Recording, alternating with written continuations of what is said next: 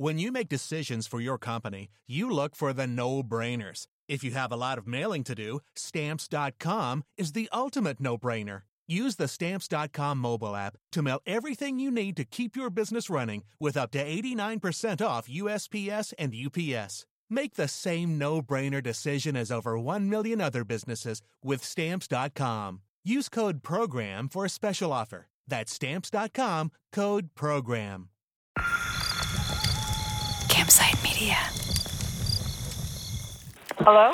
What is So, this? what do you want What me is to say? going on here? Like, Oh, it's just, um, chameleon. Okay. You're listening to Chameleon. A production of Campside Media.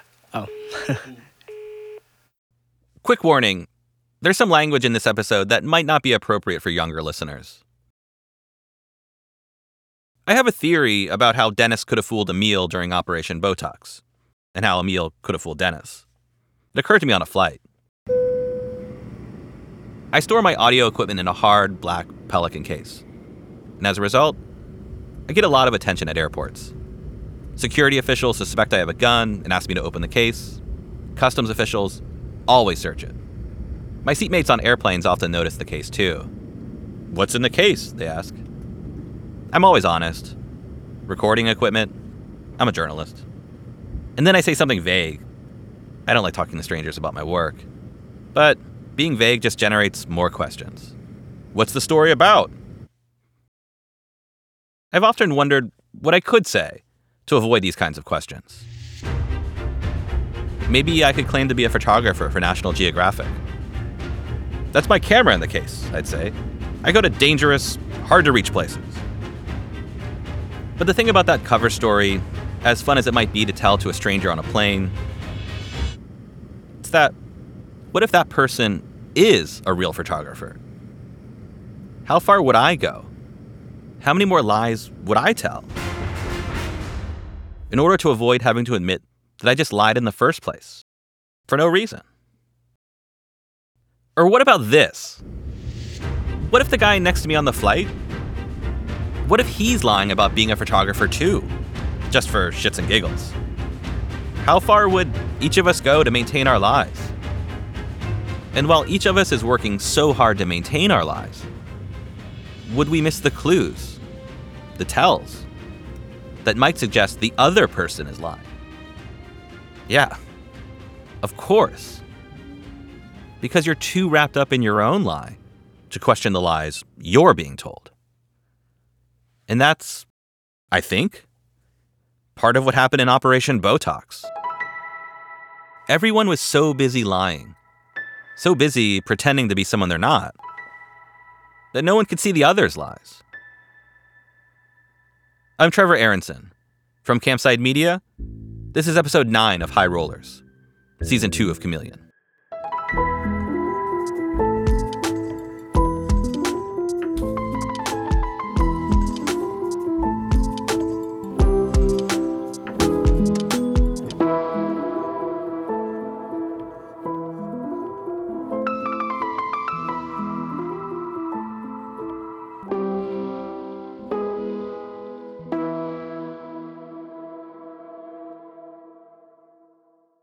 A lot of people put on an act and pretend to be something they're not. And when they're doing that, sometimes they can't see how others are doing the same. You know, all the world's a stage. While I was reporting this series, I came across a lot of people putting on acts, pretending to be different kinds of people than they really were. As I was trying to make sense of how everything happened in this story, I circled back to talk to many of the characters you've met in this podcast, many of whom I thought were putting on acts in some way or another. One of the few people that I didn't think was putting on an act was Paul Engstrom, the jailhouse lawyer who became Gus's friend. Paul Engstrom helped Gus when he first got to Pahrump. Paul saw Gus as a bit of a specimen, a square kind of guy, as Paul put it. Not the type you're supposed to find in Pahrump. Yeah, it was bad. You're in a big dorm with 90 other men that mostly don't like each other. A lot of them have mental issues, substance abuse issues that are, I mean, they're coming right off the streets. Paul was in Pahrump because he was convicted on a drug charge for selling ecstasy to a friend, a friend Paul didn't realize had become a government informant. While in jail, Paul explained to Gus how he should request the evidence from his case and review it. And that's how Gus started to figure out what happened in Operation Botox. Paul since completed his sentence for the ecstasy bust. So I went to see him during one of my visits to Vegas to catch up. He's living in a recently built two story house not far from a large park in Henderson, a suburb of Vegas. He's got a few cars in the driveway and an expensive motorcycle in the garage. Turns out, Paul Engstrom's apparently one of those guys you've been hearing about in the news a lot lately. Someone who says he got rich from the cryptocurrency Bitcoin. I buy a lot of stupid stuff, but like I bought a fifty thousand dollar motorcycle, and my friends are like, "Oh, that's like." Hey, well, really, if you think about it, right now, it's like I, I spent five bitcoins. The most I ever spent on a bitcoin was like three dollars. So it's really only a fifteen dollar motorcycle. You know, like you know, like, fuck you. Paul says he started collecting bitcoins during the early days, when it was cheap and most people figured cryptocurrency would be a worthless investment. Today, a single bitcoin is worth about $30,000, though the price fluctuates considerably day to day, and it could be worth a lot more or a lot less by the time you hear this episode. During those early days, Paul says he was active in an online Bitcoin discussion forum. The people on the forum had organized a contest free Bitcoins for anyone who got a tattoo of the Bitcoin symbol, which is a capital B with two lines each at the top and bottom. Kinda like if you swap the S for a B in the dollar symbol. You got it on your neck or something, maybe 50, 200 bitcoins was the max they had. That's what they were. The bounty was. They were a pool of 200 bitcoins. Back then, for a guy to get the 200 bitcoins, he had to get the tattoo on his forehead. Paul wasn't willing to do that. But for women, the tattoo contest rules were different. A Bitcoin tattoo below a woman's panty line, that was also worth 200 Bitcoins. So Paul told his wife about the challenge, and she agreed to get the tattoo and post a picture to the forum. She said it was really painful though. 200 Bitcoins at around $30,000 a piece, the going rate for Bitcoin as I'm recording this. Today, that tattoo's worth about $6 million. With money not much of a concern, Paul tells me he's planning to enroll in law school, just for fun and the intellectual challenge. We're talking about Operation Botox. I enjoy talking to Paul Engstrom because he spent about as much time looking into the case as I have. Paul's read the court filings and listened to the undercover recordings. He's become obsessed with the case too. I'd say the, the love triangle thing, it's it, that's iffy, but I, I do know that if Emil wouldn't have been posting derogatory things, then this wouldn't have happened. He does think that the FBI targeted Emil because of Paul Padda, though. He thinks Paul heard about Emil possibly being dirty from Emil's ex wife, Carol Ann Cheney, who claimed Emil had embezzled money and that she suspected he was involved in money laundering. There's nothing wrong with at that point. Paul Padda calling one of his buddies in the FBI, be like, "Hey, I just talked to this woman who whose ex-husband was using her email to post stuff about me, and she said he's involved in a bunch of stuff. So maybe you should check it out." To me, that doesn't that doesn't seem like there's anything wrong with that. And whether or not Carol Cheney was telling the truth or what, you know, maybe she thought it was the truth, when that's presented to Paul Padda, he doesn't need to really do anything to verify that. He just heard that this guy might be involved in some illegal activity. He's already not too happy with Emil because of Emil posting all this derogatory stuff on a website about him. So I really don't think it had a whole lot to do with the, the love triangle. That might have been why Emil was part, posting this derogatory information. So I guess it was the seed that sprouted everything. But it's not like they had a love triangle, then Paul Padda went after Emil. Emil did something, and Paul Padda was responding to that. The thing is, a few months after I had this conversation with Paul Engstrom, I heard something that surprised me. At first, it made me think of something he had told me about Gus. There's different kinds of people. There's people that are criminals and people that aren't. Um, Gus is not. Turns out, I was apparently wrong about Paul Engstrom not being one who's putting on an act. Because, according to the Justice Department, he's not just a jailhouse lawyer who made the mistake of selling ecstasy to the wrong friend. He's apparently a sophisticated criminal.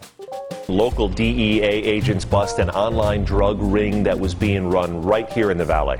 Investigators say a team of men sold cocaine through the mail. In June, as I was finishing this podcast, Paul Engstrom and three accomplices were arrested in Las Vegas on federal charges of conspiracy to distribute cocaine and money laundering. Investigators say the four men worked out of at least two stash houses across the valley, including this storage unit near McCarran Airport. There, the team packed thousands of orders into priority mail envelopes, sending them right through the Postal Service. The DEA started an investigation of Paul Engstrom just a couple of weeks after I'd met with him at his home. The Justice Department alleges that Paul sold cocaine on a dark web marketplace, in that he and his accomplices accepted payment only in Monero, a cryptocurrency that is commonly used in dark web markets. Here's a DEA agent speaking to a Las Vegas television reporter after Paul Engstrom's arrest. They will go to extremes to try not to get caught. So they might go to every post office in the valley and just deliver one package to not bring extra attention to themselves. But they're still doing it in a mass volume.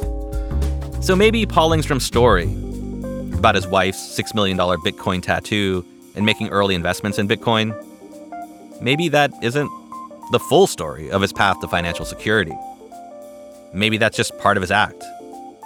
And I was too busy playing Operation Botox investigator to see that Paul Engstrom, like a lot of others in Operation Botox, wasn't what he appeared to be. More after the break. You're listening to Chameleon from Campside Media.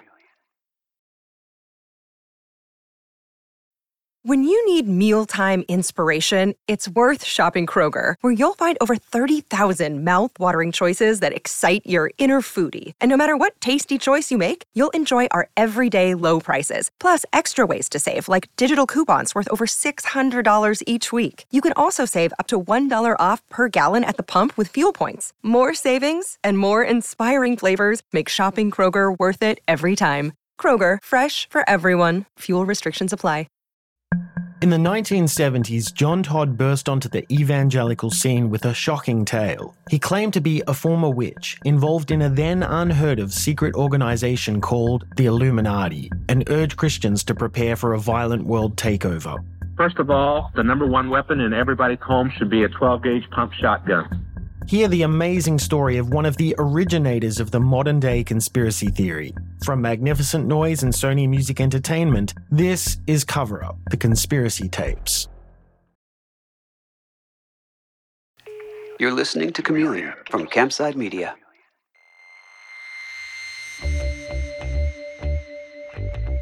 Okay, so a question in Operation Botox is Did Las Vegas lawyer Paul Padda play any role in getting the FBI interested in investigating Emil Bouari? In thinking about this question, I have to admit that a part of me empathizes with Paul Padda.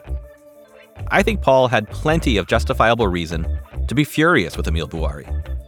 And I don't think Paul was upset about any sort of love triangle, as Emil would have everyone believe. No, I think Paul Padda was mad about those bad reviews about him on the internet. Mad enough that he filed a lawsuit against Emil. So maybe, somehow, Paul Padda did find a way to get the information from Emil's ex wife to the FBI. The unsubstantiated claims that Emil had embezzled money and was into money laundering. If Paul had done that, then, well, would that have been so wrong? He'd just be passing on some information about a guy who'd maligned him to some people he knows at the Bureau. There is something uniquely satisfying in revenge, right? But it's what would have happened next that's the scandal in all this. If the claim that Emil had embezzled money and was into money laundering wasn't true, and there was no evidence to suggest it was true, then how could the FBI spend two years investigating him as part of Operation Botox and setting Emil and his friends up in a money laundering sting? Didn't the FBI agents realize at some point that Emil wasn't a sophisticated criminal? That he wasn't the head of some sort of criminal enterprise? So, this gets me to my theory about Operation Botox, the one I was telling you about earlier in this episode, about how it's easy to fall for lies when you're too preoccupied spinning your own. Emil spent a lot of time trying to sound like an experienced money launderer. Like here, when he's talking to Dennis. You know, you're going to be getting cash over there from us. Well, that's fine because I can put them in security deposits and I can put cash. And that's So easy. what do you need help from us? No, it's like, what can we do? I suspect Emil may have been so distracted trying to present himself as an experienced money launderer that he didn't see the tells that suggested Dennis and Michelle were actually FBI guys.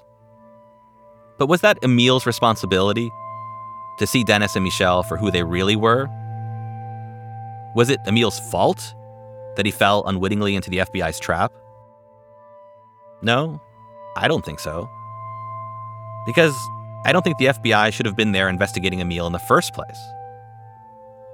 For the most part, the FBI isn't supposed to behave like this and pursue such transparently awful cases as Operation Botox. That is, except in Las Vegas, where the FBI office there has become a wellspring of bad cases and problem agents. The Las Vegas FBI office is small compared to the Bureau's big offices, like New York, Los Angeles, Chicago, Miami, but Las Vegas has a way of attracting big cases. America is a nation in mourning tonight for victims of the deadliest mass shooting in modern U.S. history. Good evening. It happened late last night just behind me. That is the 43 story Mandalay Bay Hotel and Casino. Las Vegas police say a heavily armed gunman broke windows on the 32nd floor and fired down on thousands of people attending an open air concert being federal cops in Sin City can be a busy job. Las Vegas is actually not a huge city, but it gets the type of high profile cases that much larger cities get. That means agents at the Las Vegas FBI are expected to punch above their weight. The FBI established a permanent presence in Las Vegas in 1961 as the neon lit city in the middle of the desert was growing rapidly. Before then, the FBI had investigated Las Vegas from more than 400 miles away in Salt Lake City. From its start, the FBI's Las Vegas office focused on organized crime cases, given the mafia's long history in America's gambling capital. On Valentine's Day in 1979, FBI agents raided the Tropicana, resulting in convictions that finally dislodged the mob from the famous casino. Nearly two decades later, in 1997, FBI agents in Las Vegas set up a social club called the Seabreeze to lure local mobsters to one place so that agents could secretly listen to them discuss past and future crimes. They called it Operation Thin Crust, a reference to the fact that agents were trying to figure out who had killed the Vegas contact for a Chicago mob family. Chicago, Thin Crust Pizza, Operation Thin Crust. Yeah, there's that FBI sense of humor again. But over the last decade, the Las Vegas FBI hasn't been known for cleverly named investigations of wise guys. At the time that Chuck and Dennis were investigating Emil and his friends, the Las Vegas office of the FBI was building a reputation for being home to some cowboy agents who pushed the bounds of, and sometimes even clearly violated, constitutional protections. While Chuck and Dennis were working on Operation Botox, some of their colleagues in Las Vegas were investigating Paul Phua, an Asian businessman and high stakes poker player whom ESPN has described as the world's biggest bookie. In June 2014, Paul Phua was arrested in Macau on charges that he and others were running an illegal bookmaking ring that allegedly took in more than $147 million in bets on the Soccer World Cup. Paul Phua was released after his arrest and then hopped on a flight to Las Vegas. Once in America's gambling capital, he rented a villa at Caesar's Palace and allegedly set his operation back up to take more bets on the World Cup. That's where the FBI came in. The agents were pretty sure they knew what Paul Phua was doing at Caesar's Palace, but they couldn't get enough evidence to support a search warrant. So the Las Vegas FBI guys hatched a harebrained and patently illegal scheme. They cut the internet to Paul Phua's villa, with help from the management at Caesar's Palace, and then federal agents dressed up as internet repairmen, ready to fix the outage. The FBI guys were, of course, wired up with hidden cameras as they entered the villa. I'll take a look at the router. That's probably where the problem is. That was one of the FBI agents in the villa claiming that he was going to look at the router to diagnose the internet problem. But that wasn't really what he was doing. The FBI agents in the villa were looking to see who was in the room and what websites they were using. I got the URL for the site that they were wagering on. That was an FBI agent after he left the villa. The FBI later arrested Paul Phua on conspiracy and illegal gambling charges. The Justice Department's entire case rested on the evidence the FBI found while pretending to be internet repairmen and that was a huge problem. The FBI's ruse, while clever, sure, was an illegal search. The FBI used evidence it gathered during the illegal search to apply for a legitimate search warrant, a bold attempt to make their illegal search somehow legal. The FBI's antics made national news. In a 32 page decision, U.S. Magistrate Judge Peggy Leen called the search warrant fatally flawed, saying the application misled the magistrate judge into believing the warrantless searches were constitutional. She supported the defense's motion to suppress most evidence collected after the raid. The government's illegal gambling case collapsed. Federal prosecutors were forced to dismiss the charges against Paul Phua, who was also acquitted of charges in Macau. The Las Vegas FBI attracted a lot of big cases in 2014, the same year Chuck and Dennis launched Operation Botox. Also that year, the FBI's Las Vegas office was investigating local rancher Cliven Bundy, following his well publicized armed standoff over cattle grazing fees and the government's confiscation of Bundy's more than 100 head of cattle. Dozens of armed militia members from around the country came to Bundy's ranch to support him against the government. Tensions reached the boiling point earlier this week. Get out of here, you coward! After simmering for years in a Nevada turf battle, pitting rancher Cliven Bundy against the federal government. We haven't lost this battle. We're just barely beginning. The standoff with Cliven Bundy and his dozens of well armed supporters ended with federal agents standing down and returning the cattle. Here's a story, as it happened, from PBS NewsHour. Rather than risk violence, the BLM did an about face and released the cattle. But the dust up has put long standing disputes over Western range rights squarely in the spotlight. The US government didn't want another Waco or Ruby Ridge, but didn't want to let Bundy go unpunished either. So the FBI's Las Vegas office hatched a controversial plan. They had undercover agents pose as documentary filmmakers who claimed they wanted to make a film sympathetic to Bundy and his supporters. Yes, sir. Uh, Mr. Bundy, the reason I'm calling is. This is an FBI undercover agent talking to Cliven son Ammon during the start of the investigation. And I'm with Longbow Productions. I'm a I'm an independent filmmaker. Do a lot of documentary work, uh, predominantly documentary work, and I was uh, wanting to see if I could possibly get a few minutes of your father's time to sit down and possibly discuss some business opportunities. As with the case of Paul Phua, the alleged bookie, the Las Vegas FBI's case against Cliven Bundy and his sons blew up. A judge threw out the case after the Justice Department was found to have hidden evidence. The revelation that the FBI in Las Vegas pretended to be documentary filmmakers, leveraging the trust that people put in journalists in order to secretly gather criminal evidence, has put the Bureau on the defensive. Reporters Committee for Freedom of the Press, a nonprofit legal service that works to protect journalists, is suing the FBI for records about its controversial practice of pretending to be journalists in criminal investigations. And since then, it hasn't gotten any better inside the FBI's Las Vegas office. In July, an FBI agent in Las Vegas sued the Bureau, alleging that she was sexually harassed in what amounted to a frat house atmosphere inside the Vegas office. FBI agent Karen Veltri alleged that she was harassed by two supervisors. One of those supervisors allegedly used his FBI phone to text her vulgar pictures. So, yeah, the FBI's Las Vegas office doesn't seem to have gotten much better since Chuck and Dennis launched Operation Botox. But there is a difference now. Chuck and Dennis are no longer there. More after the break.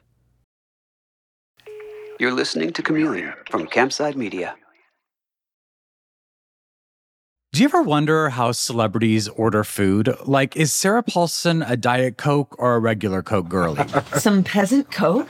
No. Or how does Sofia Vergara order a pizza? No, no, no tomatoes. I cannot eat tomatoes. tomatoes? Yes. Are you cool with mushrooms? Not really. If these are the details you need, and I know you do, I have the podcast for you. I'm Jesse Tyler Ferguson, and on my podcast, Dinners on Me, I take some notable friends of mine out to dinners in Los Angeles and New York City. Listen wherever you get your podcasts. That thing was delicious. You're listening to Chameleon from Campside Media.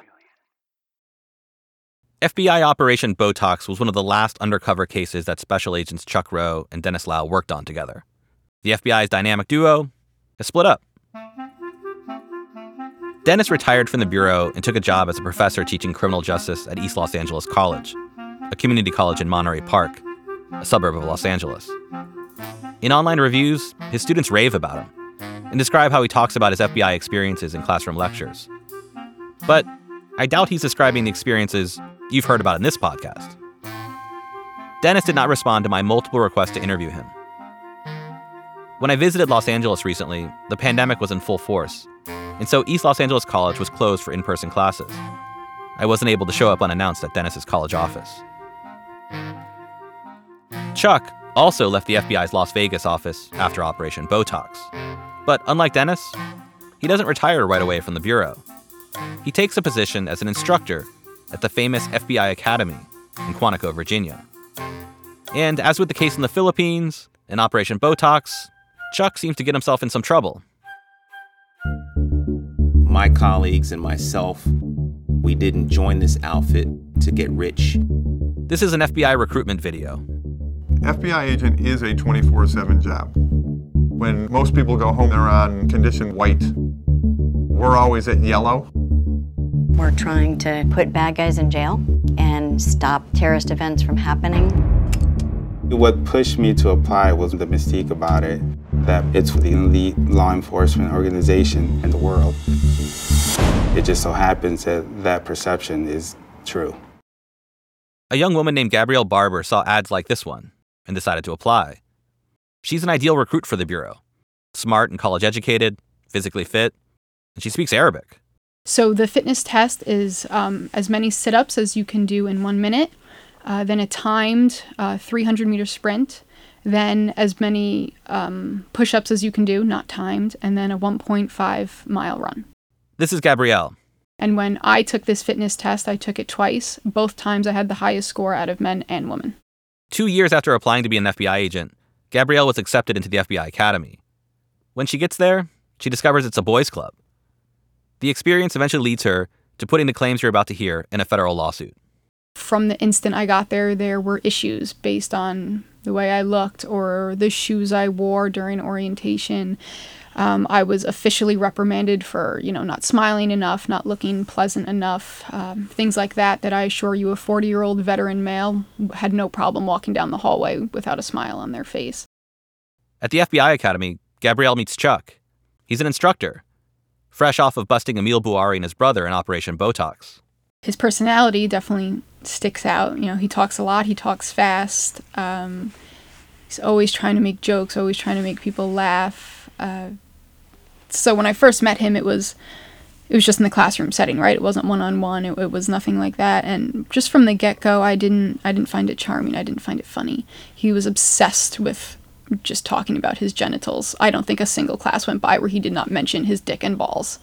Um, occasionally, he uh, made some joke about lasting 15 seconds during sex. Just things that I don't expect any middle aged man to talk like that to me. And uh, just from the get go, I didn't laugh, I didn't feed it. And some of the other men in the class he had spoken to um, and they told me that he was like, Yeah, I don't think Gab thinks I'm very funny. She doesn't laugh at my jokes. And just things that from the beginning, he seemed to be aware of the fact that I don't think your jokes about your balls are funny. And I, it's not part of the FBI training academy curriculum for me to laugh at them. As a reminder, there appears to be a pattern here. Gabrielle isn't the only one to claim that Chuck is seemingly obsessed with his balls. The Filipino guys he busted, in the questionable arms smuggling case, they said the same thing that Chuck would often make crude comments and jokes about his balls. His balls, that balls, you know, Yogi, you'll make her suck your balls. Like, I, I, I fuck, man. What do, you, what, what do you have? What do you have a fixation with balls? Remember that? That's Yogi, one of the guys Chuck set up in a gun smuggling case in the Philippines. Here's Gabrielle again. 12 year old boys don't talk about their balls as much as Charles Rowe did in the FBI Training Academy in an official lecture. According to Gabrielle, Chuck apparently isn't pleased that Gabrielle won't laugh at his balls jokes. And he singles her out, Gabrielle alleges, and starts gossiping about her with the other FBI trainees your class was broken up into like four sections. You had a section leader, and I had um, some friends that were in his section, and his section happened to be all men. So I guess he thought he could speak more freely with them. Except more than one of those men turned around and told me some of the things that he said, and you know he was just constantly inquiring about my personal life, my sex life, not in a way that was like he was interested in me, right? No, in a in a derogatory way, like talking badly about me just in a very very personal attack sort of way and after i heard those comments was when i confronted him All I'm thinking about is I want to be left alone. I don't want this grown man talking about me in, in a sexual manner. I want to preserve some sort of dignity. Get out of here, start my job. And so I approach him and I'm so so quiet about it and respectful and, and just in a way that he did not deserve. And I and I say, you know, some people have told me that you've, you know, said X, Y, and Z. And at this point in time, he just categorically is like, no, I, I don't I don't know what they're talking about. But Chuck's behavior doesn't stop, Gabrielle says. He got more repulsive. And I remember this one instance, we were doing an exercise in um, choosing sources. And we landed on a woman as our source. And he instantly was like, no, because she's a woman and a woman can't be a source because um, they get too emotionally attached to the men and they will fall in love with these men and they won't be reputable sources. He also said that in there's never, not once, not in any culture's organized crime has there been a female member involved in mafia activities. And I was like, mm, sorry. And I said, so if I flip on the green side right now, green side means unclassified, and I just Google female mafia members. You're to tell me there will be literally zero results. And he said, Yep. And I just remember that. And the class, no one said a word. But I know everyone, I'm just kind of looked around and people were like, okay. And we just let it go. Because what are you to do? You can't fight an FBI instructor. And especially not Ro. He'll just talk right over you. And yeah, so I'll never forget that. He went on a long stint about how women just fall in love and sleep around and they can't be trusted as sources because of that. Okay, and for the record, there have been female members of the mafia. There have also been women FBI informants as well. Gabrielle's right. You can just Google it. So finally, Gabrielle's had enough. She files complaints about Chuck with management at the FBI Academy. That's when Gabrielle starts getting what's known in the Academy as suitability notations, or demerits. They present me with this suitability, and in it are a list of verifiably untrue things regarding email communication. FBI Academy management claims that Gabrielle hasn't used proper protocol in emailing outside the Academy, which, she says, isn't true. Gabrielle is also reprimanded for parking in the wrong section of the parking lot and for other petty and largely subjective violations. And it included things like not smiling enough, it included things like Ro thinking I had an attitude. Not not that I said anything, just like facial expression has an attitude. Just things that I there was no documentation of me saying anything rude, just nothing like that. Uh, just exceptionally subjective, just not liking my face, thinking I wasn't approachable enough. Just more or less wanted me to be a nicer little girl. Gabrielle is then called before a formal review body at the FBI Academy, what's known as the Training Review Board. This review board doles out punishments, including expulsions, for misconduct by trainees. Gabrielle believes Chuck provided testimony against her to the review board. He seemed to want to attack me and reprimand me and ruin my time there and eventually get me fired because I, I didn't think he was funny, more or less, because I saw through his bullshit and I thought he was nothing more than a creep. He is just your average guy on the street who when you're walking by says something gross to you and and I no longer ignore those men anymore. Let's see, from probably the age of 11, those creeps have been saying things to me on the street. And um, up until about a year ago, I ignored them, and I no longer do. The review board expelled Gabrielle from the FBI Academy, just a week shy of her graduation date. They watched me pack my stuff and immediately made me leave. Gabrielle believes Chuck helped end her FBI career before it even began. She then joins more than a dozen other women as named plaintiffs in a class action lawsuit against the FBI. The lawsuit alleges widespread sexual harassment and discrimination at the Academy and throughout the Bureau, and documents the allegations you've just heard from Gabrielle. If you complain at the Academy, you get retaliated against. This is David Shaffer, the lawyer representing Gabrielle and 15 other women in a lawsuit against the FBI. David has a long history of suing the FBI for misconduct by agents. So when when women come to me and say, "I want to sue the FBI," I got to be honest with them. You're gonna suffer for it. And heaven forbid you, you speak out about it publicly, then you're going to be retaliated against for speaking out. It's it's the another version of the blue wall that you see in local and, and state police departments. You don't speak out against other agents, uh, or you're going to be isolated and retaliated against. David's class action lawsuit against the FBI documented Gabrielle's claims against Chuck, the ones you just heard, as well as allegations that Chuck made sexist and racist jokes and referred to a black trainee with braids as Spaghetti Head. Around the time that David filed his lawsuit, Chuck leaves the FBI. The FBI won't answer any questions about Chuck. Neither will Chuck, who did not respond to my multiple requests for an interview, which I sent to the lawyers representing him. The Philippines case, Operation Botox, and now the FBI Academy, Chuck seems to have a knack for escaping accountability for his actions. It's something that has bothered John Luttrell, the Los Angeles lawyer who revealed Chuck's alleged activities in strip clubs in the Philippines while working undercover for the FBI. What might start as a persona or sort of acting as a bad guy can quickly turn into being a bad guy if that's kind of who you are anyway, and you realize that this is basically a free pass to sort of indulge that. This is John. If there's no oversight into how that works, it's going to turn out badly. Um, because in the end of the day, if you if you are prone to being a bad guy and you're given a license to act as a bad guy, what's the real difference? You literally become licensed to be a criminal, not just act as a criminal. John tells me that he rarely talks to journalists. He has nothing against reporters. It's just usually not in his client's best interest for him to engage with journalists. But he made an exception for me, for this podcast, because of Chuck. John figures that if he couldn't deliver accountability for Chuck's alleged misdeeds at the FBI, maybe this podcast can. I went to the Philippines. I found out what's going on. I got real witnesses to say what was really happening. I got objective evidence to prove it. I got a hearing. I cross examined these guys. So I took a, my best shot, um, but it failed.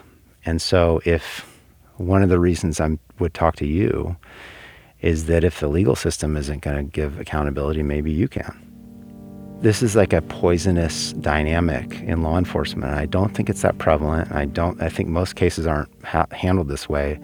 But if you're the person who is actually on the other end of a case like this, it can ruin your life. John's not alone in wanting accountability. Gus Bouari wants the same. Because, yeah, Operation Botox ruined his life. More in the next and final episode. This is High Rollers. In the next episode, you'll hear from Emile's friend Mary again and what she's taken away from Operation Botox. I bleached my hair blonde so I'm not an embarrassment to brunettes, okay? so, anyways, I was like, oh my God, what idiot. So, yeah. You'll hear how Emile was caught on an FBI recording, appearing to admit to his defamation campaign against Paul Padda. I can destroy this company. I mean, he has no idea. Like I, if you can go online and find out every attorney's clients. Yeah. And I'm very good on the internet. I hire people out of India, and they can destroy a company online yeah. for like five thousand dollars. And you'll learn how Operation Botox spoiled one of Emile's relationships. Again, I'm very nervous about you speaking to Emile because he's an insane maniac. Chameleon Season 2 comes from Campside Media. It's hosted by me, Trevor Aaronson. Our executive producers are Vanessa Grigoriadis and Adam Hoff. Alex Yablon fact checked the series. Margot Williams also contributed to research. Mark McAdam composed the theme song. Doug Slaywin and Sam Leeds provided production support. The executive producers at Campside Media are Josh Dean, Vanessa Grigoriadis, Adam Hoff, and Matt Shaer. If you enjoyed High Rollers, please rate and review the show on Apple Podcasts. It really does help other listeners like you find the show. And make sure to subscribe to the show on Apple Podcasts, Spotify, or wherever you get your podcasts. Take me in, Sin City. Take me in, Sin City. When you're in Sin City, confessing your sins.